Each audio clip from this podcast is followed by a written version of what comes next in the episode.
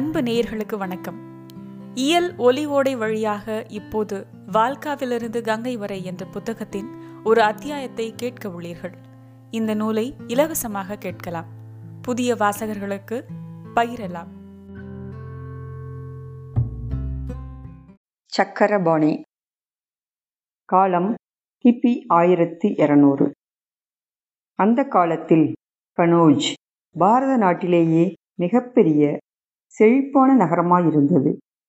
அதனுடைய பரப்பும் அகன்ற வீதிகளும் நார்ச்சந்தி அமைப்பும் மிக பிரபலமானது. இனிப்பு பதார்த்தங்கள் வாசனை திரவியங்கள் எண்ணெய் நகைகள் வெற்றிலை இன்னும் எத்தனையோ பொருட்கள் கனோஜிலிருந்து சென்று அகில பாரதத்திற்கும் பெருமை பரப்பிக் கொண்டிருந்தன.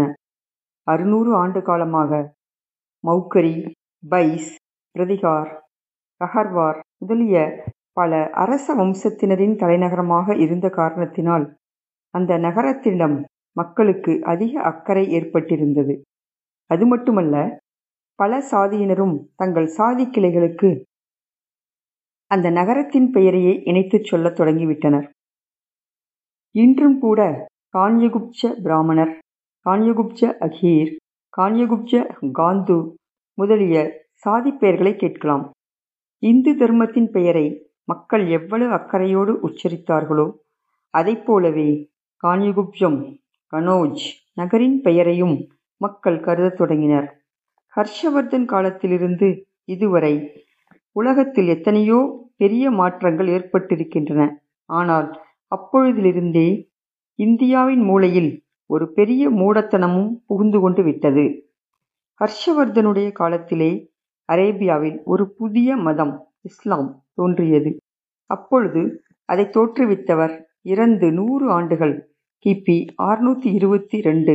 ஆவதற்குள் சிந்துவிலிருந்து ஸ்பெயின் வரை அந்த மதம் பரவிவிடும் என்று யார்தான் சொல்ல முடியும்? சாதிகளின் பெயராலும் அரசர்களின் பெயராலும் நாடுகள் வெல்லப்படுவதைத்தான் நாம் கேட்டுக்கொண்டிருக்கிறோம் மதத்தின் பெயரால் நாடுகள் வெற்றி கொள்ளப்படுவதை இப்பொழுதுதான் முதன் முதலாக கேள்விப்படுகிறோம். எதிரிகள் இழித்துக்கொள்வதற்கு சந்தர்ப்பம் கொடுக்காமலேயே இந்த மத வெறியர்கள் திடீர் திடீரென்று தாக்கி எதிரிகளை அழித்து விட்டார்கள். சசானியர்களின் ஈரானியர்கள் பலம் பொருந்திய சாம்ராஜ்யம் அரேபியர்களின் கை பட்டவுடனேயே காகித படகை போல் கரைந்து விட்டது. இஸ்லாத்தின் படைப்பாளர் இறந்து இருநூறு ஆண்டுகள் ஆவதற்குள்ளேயே இஸ்லாமிய ராஜ்யத்தின் கொடி பாமீரின் மீது பறக்க ஆரம்பித்து விட்டது. இஸ்லாம் உலகமெங்கும் தனது அரேபிய கூட்டு குடும்ப வாழ்க்கையை புகுத்த விரும்பியது.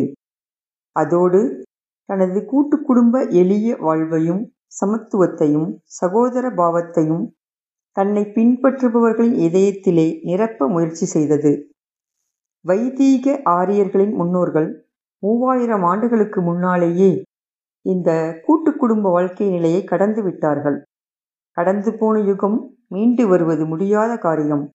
கூட்டு குடும்ப வாழ்க்கை நிலையை கடந்து அரச ஆட்சி நிலையை அடைந்துள்ள நாடுகளை இஸ்லாம் சந்தித்தபோது இஸ்லாமின் கத்தி பலத்திற்கு முன்னால் அந்த நாடுகளின் சுதந்திரம் மறைந்து விட்டதைப் போலவே அந்த நாடுகளின் தொடர்பால் இஸ்லாமிய சமுதாய அமைப்பான கூட்டு குடும்ப வாழ்வின் உருவமும் மறைந்துவிட்டது.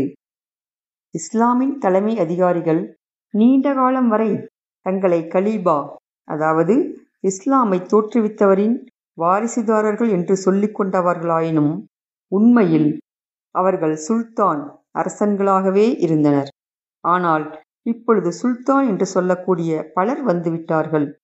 இவர்களுக்கும் கூட்டு குடும்பம் எளிமை சமத்துவம் சகோதரத்துவம் ஆகியவற்றிற்கும் ஒரு சம்பந்தமும் கிடையாது. ஆனால் புதிய ராஜ்யங்களை வெல்வதற்கு கத்தி சண்டை போடும் படையாட்களின் தேவை இருந்தது. இந்த படையாட்களுக்கு கத்தி சண்டை போடும் வீரர்கள் அரேபியர் அல்லாதவர்கள். இந்த படையாட்களுக்கு சுல்தான் என்ற பெயரில் சண்டையிடுவதற்கு அவ்வளவு உற்சாகம் கொடுக்கப்படவில்லை. அதனால் சொர்க்கத்தில் கிடைக்கப் போகும் பலனை பற்றி ஆசை வார்த்தைகள் ஊட்டியதோடு இந்த உலகத்தில் கிடைக்கும் பலனிலும் அவர்களை பங்குதாரர்கள் ஆக்கினார்கள். வென்ற நாட்டிலே கிடைக்கும் கொள்ளையிலும் பிடிபடும் கைதிகளிலும் படையாட்களுக்கு பங்கு உண்டு. வெற்றி பெற்ற பூமியிலே சுதந்திரமாக குடியேறும் உரிமை அவர்களுக்கு உண்டு. தனது பழைய எஜமானர்களிடத்திலிருந்து பூரண விடுதலை பெறுவதற்கும் அவர்களுக்கு உரிமை உண்டு. இம்மாதிரி ஏற்பாடுகளால் தோல்வியடைந்த நாட்டிலிருந்து ஏராளமான மக்களை வென்றவர்கள் தங்கள் இராணுவத்தில் இணைத்து கொண்டு முன்னேற முடிந்தது. இவ்வாறு தோற்றவர்களிடையே இருந்தே வென்றவர்கள் தங்களுக்காக போராடும் படையை தயாரிக்க முடியுமானால் அவர்களை எதிர்ப்பது எளிதான வேலையல்ல. ஹர்ஷன் இறந்து நூறு ஆண்டுகளுக்குள்ளேயே சிந்து பிரதேசம் இஸ்லாமிய ஆட்சியின் கீழ் வந்துவிட்டது. காசி சோம்நாத் குஜராத் வரையிலுள்ள இந்திய மக்கள் இஸ்லாமிய வாளின் பலத்தை உணரத் சந்தர்ப்பம் கிடைத்தது. இந்த புதிய ஆபத்திலிருந்து தப்புவதற்காக புதிய வழிகளை பின்பற்ற வேண்டியது அவசியம். ஆனால் இந்துக்கள் தங்கள் பழைய பாதையிலிருந்து விலக தயாராயில்லை. நாடு முழுவதும் ஒன்று சேர்ந்து தடுக்க முயற்சி செய்திருக்க வேண்டும். கைப்பிடியில் அடங்கக்கூடிய ராஜபுத்திரர்கள் பழைய சத்திரியர்கள் அவர்களோடு கொள்வினை கொடுப்பினையால் கலந்துவிட்ட சகரர்கள் கிரேக்கர்கள் கூர்ஜார்கள் பாரதத்தின் படைகளாக இருந்தனர். அவர்களுக்கோ தங்கள் உள் விரோதங்களிலிருந்து தப்பவே நேரமில்லை. மேலும் அரச வம்சங்களுக்குள்ளேயே இருந்த பழைய புதிய விரோதங்களின் காரணமாகவும் ஒற்றுமை ஏற்பட முடியாமல் போய்விட்டது. மகாராஜா உங்களுக்கு கவலை வேண்டாம். நமது சித்த குருதேவர் ஒரு புதிய சாதனையை ஆரம்பித்திருக்கிறார். அதன் மூலம் சூறைக்காட்டினிலே பறக்கும் உலர்ந்த சருகுகளைப் போல் துருக்கிய படை பறந்துவிடும். குருதேவர் மித்ரபாதர் ஜெகன் மித்ரானந்தர் என் மீது மிகுந்த கருணையுடையவர். எனக்கோ என் குடும்பத்தினருக்கோ துன்பங்கள் ஏற்படும் போதெல்லாம் நமது குரு மகராஜ் தமது திவ்ய பலத்தால் காப்பாற்றி வருகிறார். மகாராஜா குருதேவர் இமாலயத்திற்கு அந்த பக்கத்திலே பூட்டான் நாட்டில் இருந்து கொண்டே கான்யகுப்சத்திற்கு வந்த ஆபத்தை உணர்ந்து கொண்டார். அதற்காகவே என்னை தங்களிடம் அனுப்பி வைத்தார்.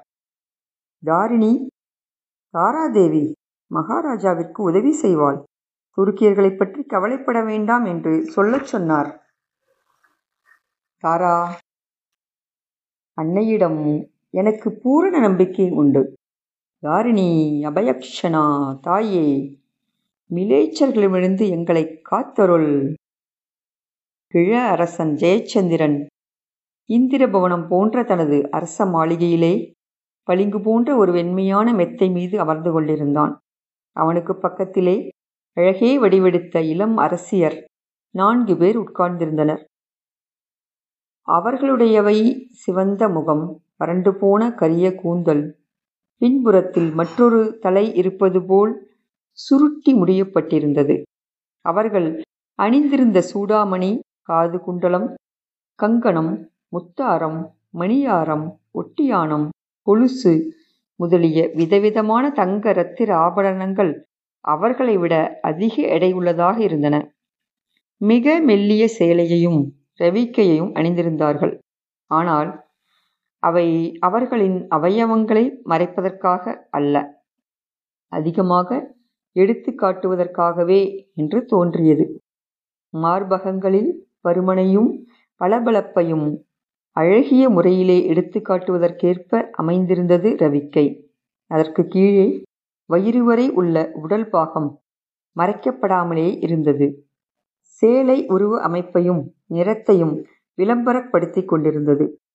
அவர்களுடைய கூந்தலிலே பூசப்பட்டிருந்த வாசனை தைலமும் சூடியிருந்த புது மலர்களும் அந்த மாளிகையை நறுமணத்தால் நிரப்பிக் கொண்டிருந்தன. அந்த அரசிகளை தவிர்த்து ஐம்பதுக்கும் அதிகமான வேலைக்கார பெண்களும் அங்கிருந்தனர். இவர்களில் சிலர் சாமரம் வீசிக் கொண்டிருந்தனர். சிலர் வெற்றிலை தட்டுக்களை ஏந்தி நின்று கொண்டிருந்தனர். சிலர் கண்ணாடி சீப்புக்களை கையிலேந்தி கொண்டிருந்தனர். சிலர் நறுமணமூட்டிய நீர்ஜாடியை ஏந்தி நின்றனர்.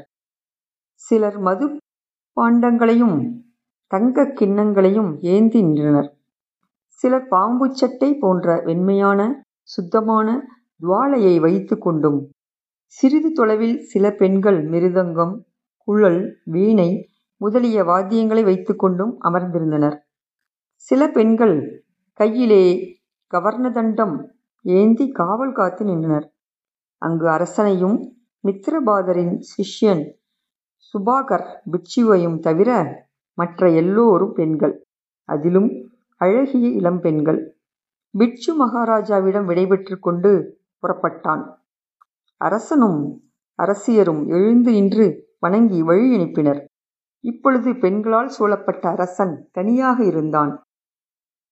ஜெயச்சந்திரன் கிழவனாகி விட்டானாகிலும் அவனுடைய பாதி நரைத்த நீண்ட தலைமுடியை அவன் வகிடெடுத்து வாரி முடித்திருப்பதையும் தன் பெரிய மீசையை என்னை விட்டு முறுக்கி விட்டிருப்பதையும் அவனுடைய ஆடை ஆபரணங்களையும் பார்த்தால் அவன் தனது இளமை என்றும் முடிவு பெறாதது என்று கருதுவதாகத் தோன்றும்.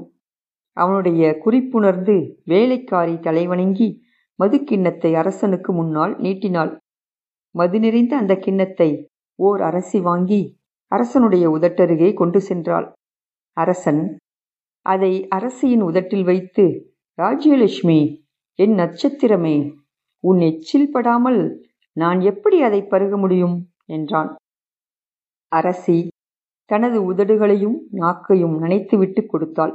அரசனும் அந்த பிரசாதத்தை அவளோடு பருகினான். பிறகு அவனுடைய ஒவ்வொரு நட்சத்திரமும் அவ்விதமே பிரசாதம் அளித்தார்கள். அவனுடைய கண்கள் சிவந்துவிட்டன. துருக்கியர்களைப் பற்றிய கவலை மறந்துவிட்டது. முகத்தில் புன்முறுவலும் மகிழ்ச்சியும் பொங்கின. அரசனின் பெரிய சரீரம் தலையணையில் சாய்ந்தது. அவனது இரண்டு கைகளும் இரண்டு அரசிகளை அணைத்து கொண்டன. மற்றொருத்தியின் மடியிலே அவன் தலை இருந்தது இன்னொருத்தியின் மார்பு அவன் தோளை தழுவிக்கொண்டது கல்லும் காமமும் அரசாட்சி செலுத்தின. நாட்டியம் தொடங்கும்படி அரசன் உத்தரவிட்டான். வாத்தியம் முழங்கிற்று. பெருத்த பின்பகுதியும் மெல்லிய இடையும் உள்ளடங்கிய வயிறும் கூடிய கால்களில் சலங்கை கட்டி அழகிய யுவதியர் அழகான பாவாடை அணிந்து இனிய இசையுடன் நடனமாடத் தொடங்கினர். கல்வெறியிலே மூழ்கிய அரசன் யுவதியை நிர்வாணமாக ஆடும்படி உத்தரவிட்டான். நாட்டியக்காரியின் கால்களிலுள்ள சதங்கைகளைத் தவிர மற்ற ஆடை ஆபரணங்கள் யாவும் விளக்கப்பட்டன. நிர்வாண நடனம் நடந்தது. அரசனைச் சுற்றிலும் காமத்தின் ஆட்சி எதிரே நிர்வாண நடனம். நாட்டிய பெண்களில் எவளுடைய நிர்வாண உருவம் அரசனை கவர்ந்ததோ அவளை தன்னுடன் வரும்படி உத்தரவிட்டான். அந்த இடத்தில் மற்றொருவள் நிர்வாணமாக வந்து நின்றாள். மதுவரி அரசனை முழுவதுமாக நிலைக்குலைய வைத்தது மதியிழந்து உளரத் தொடங்கினான். துரு நாய்கள். என்னது? இந்திரபுரியிலே. உக்ரு நண்பா. ஸ்ருதி ஆடு என்று பலவிதமாய் உளறிக் கொட்டினான். உளறினாலும் அரசனின் ஆணையல்லவா? அரசியரும் மற்ற பெண்களும் தங்கள் ஆடை ஆபரணங்களை கலற்றிவிட்டனர் அவர்கள் கூந்தலை அள்ளி முடித்திருப்பதும் கூட அரசனுக்கு பிடிக்கவில்லை. அதையும் அவிழ்த்து விடும்படி சொன்னான். கருணாகத்தை போன்ற கூந்தல் இடுப்பின் கீழ் விழுந்து உடம்பின் பெரும்பகுதியை மறைத்து கொண்டது. வெறிகொண்ட அரசன் தன் ஆடை ஆபரணங்களை களைந்துவிட்டு அவர்களுடன் ஆடத் தொடங்கினான். பானை போன்ற தொப்பையும் தொங்கிய சதைகளும் கங்கையும் யமுனையும் கலந்தது போன்ற மீசையும் சதை தொங்கிய முகமும் இப்பொழுதுதான் பிரசவமான பெண்ணின் முளைகளைப் போன் மடித்து தொங்கிய மார்புகளும். கொண்ட அவனுடைய விகார உருவத்தை பார்த்த எந்த யுவதியுமே வெறுக்கவே செய்வாள். ஆனால் இங்கு கூடியுள்ள அழகிகளின் உடலும் உயிரும் இந்த கிழவன் கையில் அல்லவா இருக்கிறது? ஒருத்தி அவனுடைய பல்லில்லா உதடுகளில் தன் உதடுகளை வைத்துக் கொண்டிருந்தாள். ஒருத்தி அவனை தன் மார்புடன் அணைத்துக் கொண்டிருந்தாள். ஒருத்தி அவனுடைய மயிர் நிறைந்த கைகளை தன் தோள் மீதும் கன்னத்தின் மீதும் வைத்து உரசிக் கொண்டிருந்தாள். காமத்தை தூண்டும் இசையோடு நடனம் தொடர்ந்து கொண்டிருந்தது. அரசியருக்கும் வேலைக்கார யுவதிகளுக்கும் இடையிலே தனித்தாடும் தனது தொந்தியோடு அரசனும் இணைந்து ஆடிக்கொண்டிருந்தான். அஷ்டமி இரவு. சந்திரன் இப்பொழுதுதான் கிழக்கு திசையிலே உதிக்க ஆரம்பித்திருக்கிறான். முழு பூமியிலும் தன் ஒளியை பரப்புவதற்கு இன்னும் சற்று நேரம் இருக்கிறது. எங்கோ தூரத்தில் கேட்கும் ஆந்தையின் அலறலைத் தவிர எங்கும் அமைதி நிலவியிருந்தது. இந்த இருட்டு அமைதியிலே இரண்டு மனிதர்கள் வேகமாக வந்து யமுனையின் தண்ணீரில் இறங்கினார்கள். அவர்கள் முழங்கால் தண்ணீரில் நின்று கொண்டு விரல்களை வாயில் வைத்து மூன்று முறை சில்கை அடித்தார்கள். உடனே யமுனையின் எதிர்க்கரையிலிருந்து ஒரு படகு வருவது தெரிந்தது. சத்தமின்றி மிக மெதுவாக வந்த அந்த படகு கரையை அடைந்ததும் இருவரும் படகினிலே ஏறினார்கள். உள்ளே இருந்த ஒருவர் சேனாநாயகன் மாதவனா? என்று கேட்டார். ஆம் ஆச்சாரியாரே ஆள்கணனும் என்னுடன் வந்திருக்கிறான். குமார் எப்படி இருக்கிறார்? இன்னும் நினைவு வரவில்லை. நான் அதற்காகவும் மருந்து கொடுத்திருக்கிறேன். மறுபடியும் அவர் போர்க்களத்துக்கு கிளம்பிவிடக் கூடாதல்லவா? ஆனால் ஆச்சாரியாரே அவர் உங்கள் உத்தரவை எப்பொழுதும் மீறமாட்டாரே? அது எனக்கு தெரியும். ஆயினும் அயர்ந்து உறங்குவதால் காயத்தின் வலியும் தெரியாமல் இருக்கும். காயம் பயப்படும்படி இல்லையே ஆச்சாரியாரே. இல்லை சேனாநாயகா காயத்தை தைத்து இரத்தப்பெருக்கையும் நிறுத்திவிட்டேன். பலவீனம் அதிகமாக இருக்கிறது. ஆயினும் பயம் ஒன்றும் இல்லை நல்லது. இப்பொழுது நீ என்ன செய்து வந்திருக்கிறாய்? மகாராஜாவின் சரளத்தை அந்தப்புறத்துக்கு அனுப்பியாயிற்றா? ஆம். அவரோடு கூட அந்தப்புறப் பெண்களெல்லாம் சதியாகப் போகிறார்களோ? யாருக்கு விருப்பமோ அவர்கள் சதியாவார்கள். சேனாபதி என்ன ஆனார்? பிழசேனாபதிக்கு சாகும்போதுதான் விழிப்பு ஏற்பட்டது. நிலைமை மாறுவதை பார்த்த சேனா நாயகர்களில் பலர் பின்வாங்கி ஓடினார்கள். பின்வாங்கி ஓடுவதற்கு கூட அவர்களுக்கு திறமை இல்லை இவர்களில் யாரும் தப்பி பிழைத்திருப்பார்கள் என்று நான் நினைக்கவில்லை. இது மூன்றாண்டுகளுக்கு முன்னால் நடந்திருந்தால் குமார ஹரிச்சந்திரன் நமது அரசராகவும் மாதவனாகிய நீ கான்யகுப்சத்தின் சேனாபதியாகவும் ஆகியிருப்பீர்கள். நீண்ட பெருமூச்சு விட்ட மாதவன் சொன்னான் ஆச்சாரியாரே உங்கள் ஒவ்வொரு சொல்லும் கண்ணாடியில் பிரதிபிம்பம் போல் தெளிவாக தெரிகிறது. நீங்கள் அரசருக்கு எவ்வளவோ எடுத்துச் சொன்னீர்கள். யாவும் செவிடன் காதில் ஊதிய சங்காக ஆகிவிட்டது. இப்பொழுது வருத்தப்படுவதில் பலனொன்றும் இல்லை. சரி சொல் என்னென்ன ஏற்பாடுகள் செய்யலாம்? ஐம்பது ஐம்பது வீரர்களை ஏற்றிக்கொண்டு ஐநூறு படகுகள் வந்து கொண்டிருக்கின்றன. காகா மோகே சலக்கு இவர்களின் தலைமையிலே அந்த சேனைகளை பிரித்து உத்தரவுகள் கொடுத்து வந்திருக்கிறேன். சந்தாவாரி டாவர் இருந்து சற்று தூரம் கிழக்கே ஒதுங்கி துருக்கியர்களை தாக்கும்படியும் நேரடி தாக்குதல்களில் அதிகம் ஈடுபடாமல் மறைந்து மறைந்து தாக்கும்படியும் நிலைமையை கவனித்துக்கொண்டு அவசியம் நேர்ந்தால் கிழக்கே பின்வாங்கும்படியும் உத்தரவிட்டிருக்கிறேன். கானோஜின் அரண்மனை என்னவாயிற்று? நான் முடிந்தவரை அங்கிருந்த பொருட்களை அகற்றிவிட்டேன். அவற்றை ஏற்றிச் செல்லும் படகுகள் கங்கை வழியாக கிளம்பி இரண்டு நாட்கள் ஆகின்றன. இதற்காகத்தான் மாதவா உன்னை சேனாபதியின் பார்வையிலிருந்து நான் காப்பாற்றினேன். அவன்தான் இறப்பதற்கு முன்னால் உன்னையும் சாகடித்திருந்தால் நீயும் குமாரனும் தப்பிவிட்டதினால் நான் மிகவும் மகிழ்ச்சி அடைகிறேன். இப்பொழுது இந்துக்களுக்கு கொஞ்சம் நம்பிக்கை இருக்கிறது. என்னானாலும் சரி. நாம் கடைசி வரை நமது சக்தியின் ஒவ்வொரு அணுவையும் யோசித்து உணர்ந்து செலவிட வேண்டும். மற்றொரு படகு வருகிறது ஆச்சாரியாரே. சேனாநாயக ஆல்கன் அது வந்ததும் எல்லா படகுகளையும் இங்கிருந்து போவதற்கு ஆணையிட்டு விடு. நல்லது ஆச்சாரியரே ஆள்கணன் வினயத்தோடு சொன்னான். சரி மாதவா வா கீழ்த்தட்டுக்கு போவோம். ஆனால் அங்கே இருட்டாக இருக்கும். நான் வேண்டுமென்றே விளக்குகளை எல்லாம் அணைத்து விடும்படி ஏற்பாடு செய்திருக்கிறேன் என்று சொல்லிவிட்டு கொஞ்சம் இருராதே என்று கூப்பிட்டார். என்ன அப்பா? ஓர் இளம்பெண்ணின் குரல் வந்தது. சிக்கிமுக்கியை தட்டி விளக்க ஏற்று சரி அப்பா. அவர் மாதவன் பக்கம் திரும்பி தம்பி சிலர் வைத்தியராஜா என்கிறார்கள். சிலர் ஆச்சாரியாரே என்கிறார்கள். சிலர் அப்பா என்கிறார்கள். இவற்றையெல்லாம் நினைவு வைத்துக் கொள்வது எனக்கு மிகவும் சிரமமாக இருக்கிறது. நீங்கள் எல்லோரும் எனது குழந்தை பருவத்து பெயரான சக்கு என்றே அழையுங்கள். இல்லை பெண்களின் பழக்கத்தை மாற்றுவது சுலபமல்ல.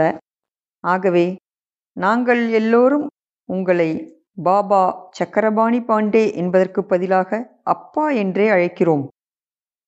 நல்லது விளக்கேற்றியாயிற்று. வா போவோம். இரண்டு பேரும் படிகளில் இறங்கினார்கள். படகின் மூன்றில் இரண்டு பாகம் கீழ்த்தளமாக அமைக்கப்பட்டிருந்தது. அதில் ஒன்றன் பின் ஒன்றாக இரண்டு அறைகள் தடுக்கப்பட்டிருந்தன. கொஞ்சம் வெற்றிடமும் இருந்தது. இருவரும் அறைக்குள் நுழைந்தனர். அந்த விளக்கின் மங்கலான ஒளியிலே ஒரு கட்டில் இருப்பதும் அதன் மீது கழுத்து வரை வெள்ளை போர்வையால் போர்த்தப்பட்டு ஒருவர் படுத்திருப்பதும் தெரிந்தது. கட்டிலுக்கு பக்கத்திலே ஒரு சிறிய நாற்காலி இருந்து ஓர் அழகிய இளம்பெண் எழுந்திருந்தாள். பாமா குமார் அசையவில்லையே? என்று சக்கரபாணி கேட்டார். இல்லையப்பா அவருடைய சுவாசம் முன்போலவே ஒரே மாதிரி வந்து கொண்டிருக்கிறது. பயந்து போய் விட்டாயா மகளே? சக்கரபாணியின் பாதுகாப்பில் பயப்படுவதா? ககர்வார் வம்சம் தங்கள் குரு துரோணரை முன்னமேயே கண்டுபிடித்திருந்திருந்தால் இதோ நமது பரம சகாயன் மகாராஜாதிராஜன் ஹரிச்சந்திரனின் சேனாபதி மாதவன் வந்திருக்கிறார். மகாதேவி பாமா உங்கள் ஊழியன் மாதவன் உங்கள் சேவைக்காக காத்திருக்கிறான் என்று கூறி மாதவன் வணங்கினான். எனக்கு மாதவன் புதியவர் அல்லர் குமாரோடு சிலம்பம் விளையாடிய அவரை நான் எப்படி மறக்க முடியும்? புழுதியிலே விழுந்துவிட்ட ககர்வார் வம்சத்தின் திருமகளை மறுபடியும் தூக்கி வந்து நிறுத்தும் சக்தி படைத்த தோள்களை உடைய மாதவன் பாமா? அப்பா உங்கள் வாயால் பாமா என்று கூப்பிடுவதை கேட்க எவ்வளவு ஆசையாய் இருக்கிறது உன் தந்தையின் நினைவு வருகிறதா மகளே? அரச மாளிகையில் அடிக்கும் காற்றே வேறு மாதிரி இருக்கிறது அப்பா. ஓ எதை எடுத்தாலும் போலி வேடமும் போலி ஆடம்பரங்களும் தான். மனிதர்களிடம் சாதாரண சம்பந்தம் வைத்துக் கொள்ள வேண்டும். பழைய அரச முறையோடு தந்தையை பட்டாரகர் என்று அழைக்கும் பழக்கம் போய்விட வேண்டும். அவை போய்விட்டன மகளே குமாரின் அந்தப்புறத்தை பார்த்தாயல்லவா? கண்ணிலே பொங்கி வரும் கண்ணீரை துடைத்து கொண்டு பாமா அப்பா நீங்கள் எங்களை மறுபடியும் மனிதர்களாக்கி விட்டீர்கள் என்றாள். இல்லை மகளே குமார் ஹரிச்சந்திரன் இல்லாமல் வேறொருவராக இருந்தால் நான் கேவலம் தண்ணீரை தூய்மை செய்யும் பிராமணனாகத்தான் இருந்திருப்பேன். இவையெல்லாம் குமார் ஹரிச்சந்திரனுடைய அப்பா. எல்லோரும் குமாரரின் பாதி திறந்த கண்களை பார்த்தார்கள். பாமா அவரிடம் ஓடிச் சென்று என்னுடைய சந்திர ராகுவின் வாயிலிருந்து மீண்டு வந்த சந்திர? ஆம் பாமா. இப்பொழுது நான் அப்பாவின் குரலை கேட்டுக்கொண்டிருந்தேன். அப்பாவா? ககர்வார் வம்ச சூரியனை அஸ்தமிக்கச் செய்த அந்த அப்பாவை அல்ல. நீ யாரை அப்பா என்று அழைக்கிறாயோ அந்த அப்பாவைத்தான் நானும் அப்பா என்று அழைக்கிறேன். சக்கரபாணி விளக்கின் ஒளியில் மஞ்சளாகத் தெரிந்த குமாரின் முகத்தை பார்த்தவாறே நெற்றியை கையால் தடவியபடி குமார் இப்பொழுது உடல்நிலை எப்படி இருக்கிறது? என்று கேட்டார். உடம்பு நலமாகவே இருக்கிறது. போர்க்களத்திலிருந்து காயப்பட்டு வந்ததாகவே தோன்றவில்லை. காயம் மிக அபாயகரமானதாகத்தான் இருந்தது குமார். இருக்கலாம். ஆனால் எங்கள் அமிர்தமளிக்கும் தந்தையும் கூடவே இருக்கிறாரே. மெதுவாக பேசு குமார். அப்பா சக்கரபாணியின் வாயிலிருந்து வரும் ஒவ்வொரு சொல்லும் ஹரிச்சந்திரனுக்கு பிரம்ம வாக்கியம். ஆனால் அந்த மாதிரி ஹரிச்சந்திரன் சக்கரபாணிக்கு ஒரு செயலுக்கும் பயன்பட மாட்டான் அப்பா இது ஹரிச்சந்திரனின் அக்கறை சம்பந்தப்பட்ட விஷயம். அறிவு சம்பந்தப்பட்ட விஷயத்தில் பிரம்மாவின் வாக்கியத்தை கூட ஹரிச்சந்திரன் உரைக்கல்லில் உரசி பார்க்காமல் ஏற்றுக்கொள்ள மாட்டான். உதவிப்படை வராது.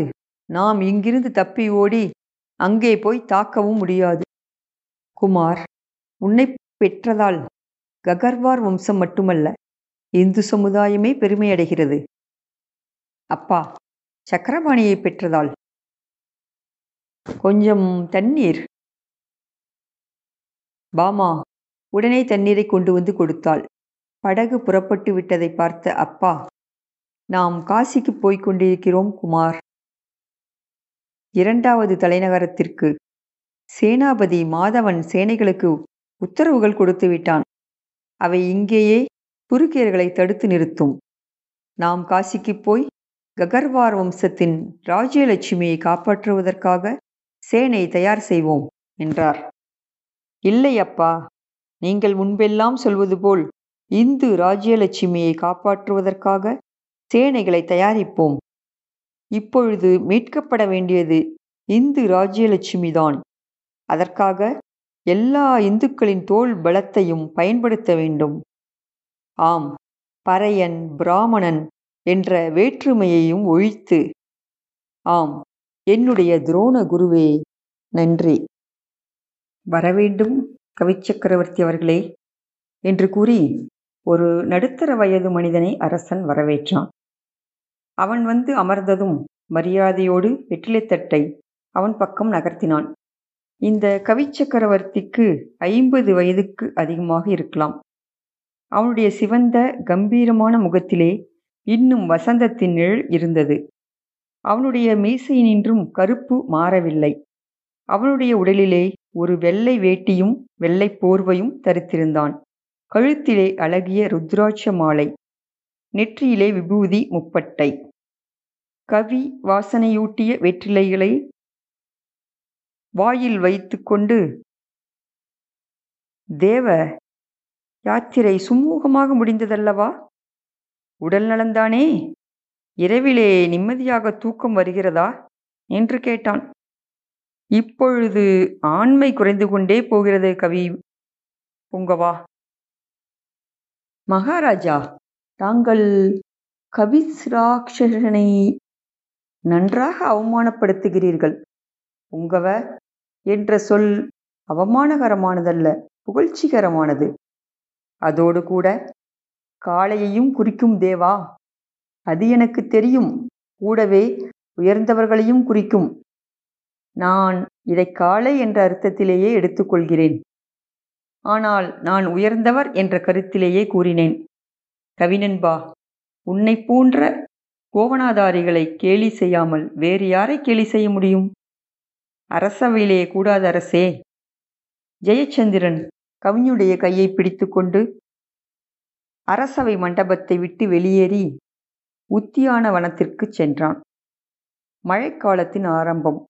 பசுமையான மரங்களை மெதுவான அசைத்து கொண்டிருக்கும் காற்று வெகு சுகமாக இருந்தது. அரசன் புஷ்கரனை தடாகத்தின் கரையிலே அமைக்கப்பட்டிருந்த பளிங்காசனத்தின் மீது அமர்ந்தான். கவிஞனும் அவனருகில் உட்கார்ந்தான். நீ என் சுகதுக்கத்தை பற்றி விசாரிக்கிறாய் கவிஞனே.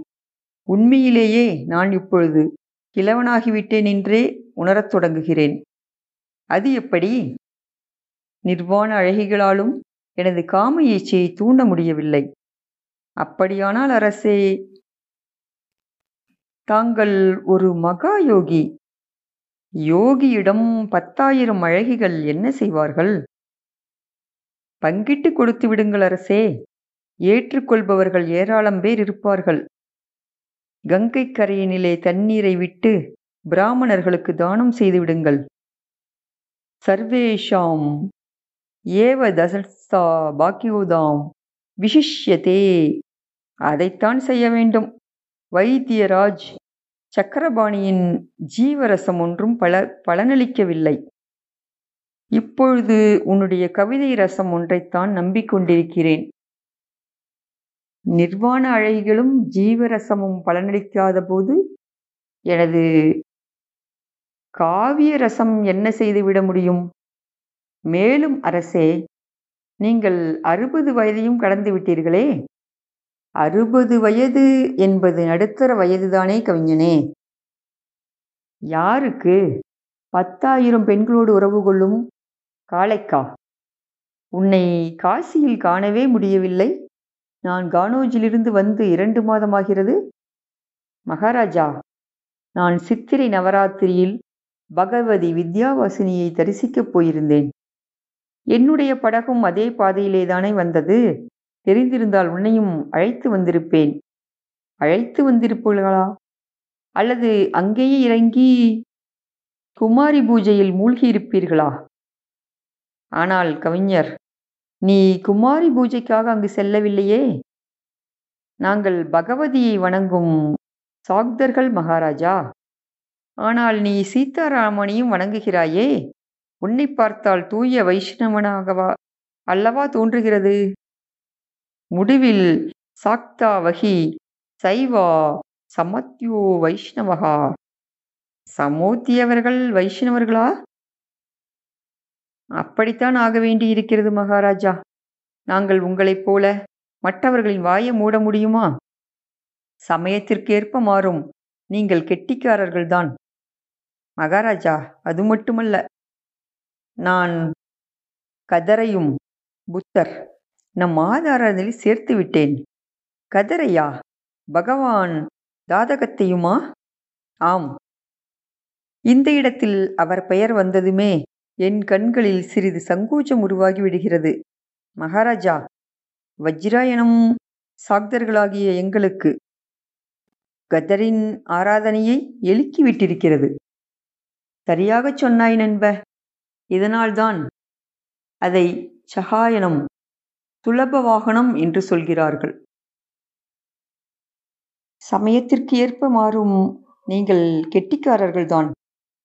மகாராஜா அது மட்டுமல்ல நான் சுகதரையும் புத்தர் நம் ஆராதனையில் சேர்த்துவிட்டேன் சுகதரையா? பகவான் ததாகத்தையுமா? ஆம். இந்த இடத்தில் அவர் பெயர் வந்ததுமே என் கண்களில் சிறிது சங்கோச்சம் உருவாகி விடுகிறது மகாராஜா வஜ்ராயணம் சாக்தர்களாகி எங்களுக்கு சுகதரின் ஆராதனையை வெளிக்கி விட்டிருக்கிறது சரியாகச் சொன்னாய் நண்ப. இதனால்தான் அதை சகஜயானம் சுலப வாகனம் என்று சொல்கிறார்கள். இந்த வஜ்ராயணி சித்தர்களின் பாடல்கள் கீதங்களில் கவிதை நயம் எதுவும் எனக்கு தென்படவில்லை. ஆனால் அவர்கள் ஐந்து பொருட்களை அதாவது மது மாமிசம் மீன் பணம் உடலுறவு அனுமதிப்பதன் மூலம் மக்களுக்கு செய்துள்ள நன்மைக்கு நான் அவர்களுக்கு நன்றிகள் செலுத்துகிறேன்.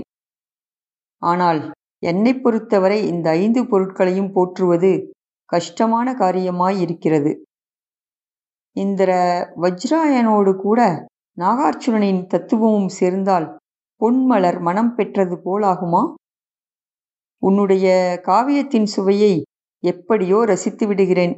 அதிலும் கூட சில இடங்களில் என் தலை சுற்ற ஆரம்பித்து விடுகிறது. ஆனால் இந்த தத்துவம் இருக்கிறதே அது தலைமீது பாறாங்கல்லை வைத்தது போல் அழுத்தவே செய்கிறது. ஆனாலும் மகாராஜா நாகார்ஜுனனுடைய தத்துவம் மிகவும் பயனுள்ளது. அது பல போலி கருத்துக்களை போக்கடித்து விடுகிறது. ஆனால் நீ பெரிய பிரசித்தி பெற்ற வேதாந்திரியாயிற்றே. நான் எனது நூல்களை வேதாந்தம் என்று சொல்லியே வெளியிட்டேன். ஆனால் கண்டன கண்ட காத்தியம் என்ற நூலை நாகார்ஜுனனுடைய பாதத்துளியை சிரமேற்கொண்டே எழுதி முடித்தேன். இவற்றையெல்லாம் நினைவு வைத்துக் கொள்வது என்பது முடியாது.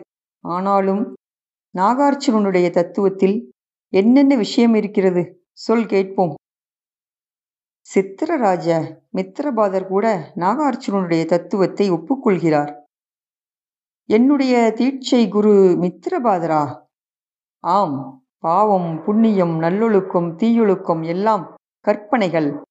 உலகம் அழிவற்றது அல்லது அழியக்கூடியது என்பதெல்லாம் நிரூபிக்கப்பட முடியாத காரியம். ஸ்வர்க்கம் நரகம் கட்டு விடுதலை இவையெல்லாம் அறியாமையின் மயக்கம். பூசை உபாசனை இவையெல்லாம் பாமரர்களை ஏமாற்றும் சூழ்ச்சி. தெய்வங்கள் தேவதைகள் யாவும் மக்களின் பொய்யான கற்பனை என்பது நாகார்ஜுனனின் தத்துவம். நான் இதே தத்துவத்தோடு தான் வாழ்க்கையை கழித்திருக்கிறேன். எல்லாரும் அப்படித்தான் கழிப்பார்கள் அரசே. கையில் கிடைப்பதை விட்டுவிட்டு கடனுக்கு பின் ஓடுபவன் மூர்க்கன் அல்லவா? ஆனால் இப்பொழுது கையில் கிடைப்பதை வைத்துக்கொண்டு உறுத்து உறுத்து பார்ப்பதைத் தவிர வேறொன்றும் செய்ய முடியாது போலிருக்கிறதே. நீயோ இன்னும் கட்டுவிடவில்லையே. நான் தங்களை விட எட்டு வயது இளையவன். மேலும் ஒரு பிராமணப் பெண்ணைத் தவிர வேறு திருமணமும் செய்து கொள்ளவில்லை மகராஜ். திருமணம் செய்தால் என்ன ஆகிறது? அதிக திருமணம் செய்வதால். அந்தச் சூழலிலேயே மனிதன் களைத்துப் போய் இறந்து விடுகிறான். என் வீட்டில் ஒரு பிராமணத்திதான் இருக்கிறாள் மகாராஜா. ஆம் கவிஞர் சிராகர்ஷன் அந்த பல்லுப்போன கிழவியோடு சதியாகப் போகிறார் என்று உலகமும் நம்பிவிடும். நம்பிவிடும் நம்பிக்கொண்டிருக்கிறது மகாராஜா. நான் எனது நூல்களிலே சமாதி நிலையிலிருந்து பிரம்மத்தை நேரே தரிசிப்பதைப் பற்றி எழுதியிருக்கிறேன். அந்த புதிய தத்துவத்திலே பிரம்மத்தைப் பற்றியும் அதை நேரே தரிசிப்பதைப் பற்றியும் பேசுவதற்கு இடம் இருக்கிறதா மகாராஜ் அதில் எதை பற்றி பேசுவதற்கும் அடிப்படைகள் இருக்கின்றன. குடிகளை எப்பொழுதுமே கண்மூடிகளாகவே வைத்திருக்க வேண்டும். அப்போதுதான் அவர்களுக்கு இந்த நேர் தரிசனம் கிடைக்கச் செய்ய முடியும். என்ன அரசே உங்களுக்கு மதத்தின் மீதிருந்த நம்பிக்கை போய்விட்டதா? அது எனக்கு தெரியாது கவிஞ. அந்த நம்பிக்கை எப்பொழுது வருகிறது எப்பொழுது போய்விடுகிறது என்று என்னால் தெரிந்து கொள்ள முடியவில்லை. தர்மாத்மாக்களாகிய பிராமணர்களின் உபதேசத்தை கேட்டும் நடவடிக்கைகளை பார்த்தும் எதையும் நிச்சயிப்பது எனக்கு சிரமமாக இருக்கிறது. தர்மத்தின் சொல்படி. கோவில் கட்டுவதோ தானம் புண்ணியம் செய்வதோ எவ்வளவு வேண்டுமானாலும் இருக்கலாம். ஆனால் கையிலுள்ள வாழ்க்கையை நழுவவிடக்கூடாது என்றுதான் நான் நினைக்கிறேன். காதலையும் மதத்தையும் பற்றி நடந்து கொண்டிருந்த சர்ச்சை திடீரென்று அரசியலிலே திரும்பியது. மகாராஜா உண்மையிலேயே பிருத்திவிராஜனுக்கு உதவி செய்ய மறுத்துவிட்டீர்களா? எனக்கென்ன அவசியம் வந்தது? அவனுக்கு உதவி செய்ய. பெரும் புயலோடு போரை அவனே விலக்கி வாங்கினான். அதன் பலனை அவனே அனுபவிக்கட்டும். என்னுடைய கருத்தும் இதுதான் மகாராஜா. இந்த சக்கரபாணி அனாவசியமாக தொல்லை கொடுக்கிறான். அவனுடைய வேலை மருத்துவம் செய்வது. அதில் ஒன்றும் திறமையை காணோம். மூன்று முறை ஜீவரச பிரயோகம் செய்தான். ஒன்றும் பயனில்லை. இப்பொழுது வந்துவிட்டான். அரசியலில் ஆலோசனை சொல்ல. இல்லை மகாராஜா அவன் ஒரு முட்டாள். இளவரசர் அனாவசியமாக அவனை தலைமோல் தூக்கி வைத்துக்கொண்டு ஆடுகிறார். சரியாகச் சொன்னீர்கள் வைத்தியராஜரே. சிராகர்ஷன் ககர்வார் வம்சத்தின் வேறையே அழிக்கும் நாசகார புழுவாக வந்திருக்கிறான். தந்தையாரை வெறும் காமுக குருடனாக ஆக்கிவிட்டான். குமார் நான் இருபது ஆண்டுகளாக கான்யகுப்ச மன்னரின் ராஜ்ய வைத்தியன். என்னுடைய மருந்துகள் பலனளித்திருக்கின்றன. மருந்துகளின் பலனை உலகம் அறியும் வைத்தியராஜரே. ஆனால் ஜீவரச பிரயோகம் சம்பந்தமாக அரசர் என் மீது கோபமாக இருக்கிறார். காமவெறி பிடித்த ஓர் ஆடவனின் இளமையை எவ்வளவு நாளைக்கு அதிகப்படுத்த முடியும் குமார்? இளமையை காப்பாற்றுவதற்கு உணவிலும் ஒழுக்கத்திலும் கட்டுப்பாடுகள் வேண்டுமென்று எழுதப்பட்டிருக்கிறது. நான் மல்ல கிராமத்திலே தங்கிவிட அனுமதி கேட்கிறேன். அதற்கும் ஒத்துக்கொள்ள மாட்டேன் என்கிறார். தந்தையாரின் இந்த குற்றங்களுக்காக எங்களை விட்டுவிடாதீர்கள் வைத்தியராஜரே. ககர்வார் வம்சம் இப்பொழுது உங்களையே நம்பியிருக்கிறது. என்ன இல்லை குமார். ககர்வார் வம்சத்தின் ஜெயச்சந்திரனின் இடத்தில் ஹரிச்சந்திரன் இருந்திருந்தால் எவ்வளவு நன்றாக இருந்திருக்கும்? சந்திரதேவனின் அரிசி அரியாசனத்துக்கு ஹரிச்சந்திரனின் தேவை இருந்தது. ஸ்ராகர்ஷனின் இடத்தில் வைத்தியராஜர் சக்கரபாணி ஜெயச்சந்திரனின் தோழனாக அமைந்திருந்தால்? ஆனால் வைத்தியராஜரே ககர்வார் சூரியன் அஸ்தமிக்கும் வரையிலும் நீங்களுடன் நீங்களும் எங்களுடன் கூடவே இருக்க வேண்டும். அந்த சூரியன் அஸ்தமித்தால் அதோடு கூட நானும் அஸ்தமித்துவிட தயாராக இருக்கிறேன். ஆனால் கஹர்வாரின் சூரியன் மட்டும்தான் அஸ்தமிக்கப் போவதில்லை. இந்துக்களின் வாழ்வே அஸ்தமித்துவிடும் மல்லகாமி பிராமணனாகிய நான் தர்ப்பப்பையையும் தூய்மை செய்யும் தண்ணீரையும் மட்டும் எடுக்கத் தெரிந்தவன் அல்ல வாளேந்தி போரிடவும் தெரிந்தவன். ஆகவே துருக்கியர்களோடு ஏற்படும் போரில் நானும் கலந்து கொள்ள விரும்புகிறேன் குமார். என் தந்தை தன் சொந்த மருமகனுக்கே உதவி செய்ய மறுக்கிறார். பிருத்திவிராஜ் என் சொந்த தங்கையின் கணவன். சம்யுக்தை அவனை காதலித்தாள். தன் விருப்பப்படியே மகிழ்ச்சியுடன் அவனுடன் சென்றாள். இதில் தந்தையார் கோபப்பட என்ன இருக்கிறது? பிருத்திவிராஜன் மகாவீரன் குமார். இதில் ஒரு சந்தேகமும் இல்லை. தன்னுடைய ஒப்பற்ற வீரத்தின் காரணமாகவே துருக்கிய சுல்தானோடு எதிர்த்து நிற்கிறான். இல்லாவிடில் நமது கான்யகுப்ச பேரரசுக்கு முன்னால் அவனுடைய நாடு எத்தனை சிறியது? சுல்தானுக்கு அவன் வழி மட்டும் விட்டால் போதும். சுல்தான் அவனுக்கு மரியாதை செலுத்துவதோடு ஏராளமான பணமும் பொருளும் கொடுப்பான். சுல்தானுடைய கண் டில்லியின் மீதில்லை வைத்தியராஜ். அறுநூறு ஆண்டு காலமாக பாரதத்தின் பெரும் பகுதியை ஆண்டு காஞ்சகுப்தத்தின் காஞ்யகுப்ஜத்தின் மீதிருக்கிறது. ஆனால் இதை தந்தைக்கு உணர்த்துவது யார்? அவரோ உணரும் சக்தியை இழந்துவிட்டிருக்கிறாரே. இந்த சமயத்தில் அரசர் ஆட்சி பொறுப்பை இளவரசரிடம் ஒப்படைத்துவிட்டால்? தந்தையை சிம்மாசனத்திலிருந்து அகற்றிவிட்டால் என்ன என்று நான் கூட ஒருமுறை நினைத்ததுண்டு. ஆனால் இருபது ஆண்டு காலமாக நீங்கள் அளித்த கல்வி என்னை அவ்விதம் செய்ய விடாமல் தடுத்துவிட்டது. கான்யகுப்ச அரியாசனம் நொறுங்கிப் போயிருக்கிறது குமார். ஓர் அடி தவறாக எடுத்து வைத்தாலும் உடனே பொடிப்பொடியாக உதிர்ந்துவிடும். தந்தையும் மகனும் கலகம் செய்யும் நேரமல்ல இது. என்ன செய்யலாம் வைத்தியராஜரே? நம்முடைய சேனாபதியும் படை நாயகர்களும் பயந்தாங்கொல்லிகளாகவும் தகுதியற்றவர்களாகவும் இருக்கிறார்கள். சில வாலிப சேனா நாயகர்கள் தகுதியும் வீரமும் உடையவர்கள். ஆனால் அவர்களின் பாதையில் இந்த கிழங்கள் குறுக்கே நிற்கின்றன. மந்திரிகளின் நிலைமையும் இதுதான். வெறும் புகழ் பாடுவதையே தங்கள் கடமையாக கொண்டிருக்கின்றனர். அந்த புறத்திற்கு தங்கள் சகோதரிகளையும் புதல்விகளையும் அனுப்பி பதவி பெற்றவர்கள் வேறு எப்படி இருக்க முடியும்? நாம் கடந்த காலத்தை பற்றி கவலைப்படக்கூடாது. எதிர்காலத்தை பற்றி சிந்திக்க வேண்டும். இன்று அதிகாரம் என்னிடம் இருந்தால் ஒவ்வொரு இந்து வாலிபனும் கத்தி எடுக்கும்படி உத்தரவிடுவேன். ஆனால் இது தலைக்குற்றம் குமார். போருக்கு ராஜபுத்திரர்களை மட்டுமே பொறுப்பாக்கிவிட்டது. துரோணன் கிருபன் போன்ற பிராமணர்களும் போர் புரிந்தார்கள் என்று மகாபாரதம் சொல்கிறது. ஆனால் பின்னால் போர் ஒரு சாதிக்கு மட்டும் சொந்தமாகிவிட்டது. சாதி பிரிவினையும் நம் பாதையிலே ஒரு பெரிய முட்டுக்கட்டை என்று நினைக்கிறேன். மிகப்பெரிய முட்டுக்கட்டை குமார். நம் முன்னோர்கள் செய்த பல நல்ல செயல்களுக்காக நாம் பெருமைப்படுகிறோம். அது வேறு விஷயம். ஆனால் இந்துக்களை ஆயிரக்கணக்கான சாதிகளாக பிரித்து வைத்து இருக்கிறதே அது மகா பாவம். அதன் பலனை இப்பொழுது நாம் அனுபவிக்கிறோம். இப்பொழுது காபூல் இந்துக்களின் தேசமல்ல. லாகூரும் போய்விட்டது. இப்போது டெல்லியின் முறை வந்திருக்கிறது. இன்றும் கூட நாம் பிருத்திவிராஜனுடன் சேர்ந்து போராட முடிந்தால்? ஓ எத்தனை குப்ரர்கள்?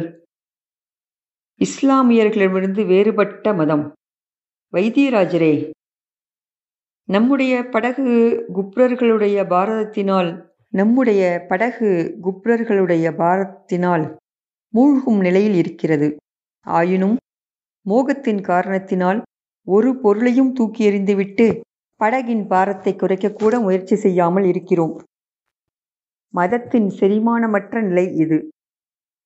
மதத்தின் காசநோய் நாம் எவ்வளவு கொடுமைகளை செய்திருக்கிறோம்? ஆண்டுதோறும் லட்சக்கணக்கான விதவைகளை நெருப்பிலே போட்டு பொசுக்கினோம். ஆண்களையும் பெண்களையும் மிருகங்களைப் போல விலை கூறி விற்றோம். ஆலயங்களிலும் மடங்களிலும் தங்கம் வைரம் வெள்ளி முத்து இவற்றை குவியல் குவியலாய் கொண்டு போய் சேர்த்து அந்நிய நாட்டு கொள்ளைக்காரர்களுக்கு அழைப்பு அனுப்பினோம். ஒன்று சேர்ந்து எதிரியை எதிர்க்க வேண்டிய நேரத்தில் நமக்குள்ளே பிளவை ஏற்படுத்தி கொண்டிருக்கிறோம். நமது புலன்களின் ஆசையை தீர்ப்பதற்காக குடிகளின் வேர்வை சிந்திய உழைப்பை இரக்கமில்லாமல் வீணாக்குகிறோம். ஆசையல்ல வைத்தியராஜரே பைத்தியக்காரத்தனம் ஒரு மனிதனின் விருப்பத்திற்கு காம விருப்பிற்கு மனமொத்த ஒரு பொன்னே போதும். ஆனால் புலன்களின் பைத்தியக்கார வெறிக்கு ஐம்பதாயிரம் பெண்கள் கூட ஒரு பொருட்டல்ல. அங்கே காதல் என்பதை காணவே முடியாது. கடந்த சங்கராந்தி தினத்தன்று என் தந்தை அந்த புறத்திலிருந்து ஆயிரக்கணக்கான பெண்களை பிராமணர்களுக்கு தானமாக கொடுத்தபோது அந்த பெண்கள் வருத்தப்படவில்லை என்றும் மனதிற்குள் மகிழ்ச்சியே அடைந்தார்கள் என்றும் என்னுடைய பாமா எனக்கு சொன்னாள். தானம் வாங்கி செல்லும் பிராமணர்களின் வீட்டிலே ஒன்று அல்லது இரண்டு சக்களத்திகள் தான் இருப்பார்கள். பதினாறாயிரம் பெண்களின் கூட்டம் இருக்காதல்லவா? இதையும் கூட நான் அடிமைத்தனம் என்றே கருதுகிறேன். பெண்கள் என்ன சொத்தா? தானம் கொடுப்பதற்கு? நாமும் ஒன்று சேர்ந்து துருக்கியர்களை எதிர்ப்பதற்கு முயற்சி செய்ய வேண்டும். அது மகாராஜாவின் கையில் இருக்கிறது. சூழ்ச்சிக்கார ஸ்ராகர்ஷன் அவரை ஒட்டி கொண்டிருக்கிறான்.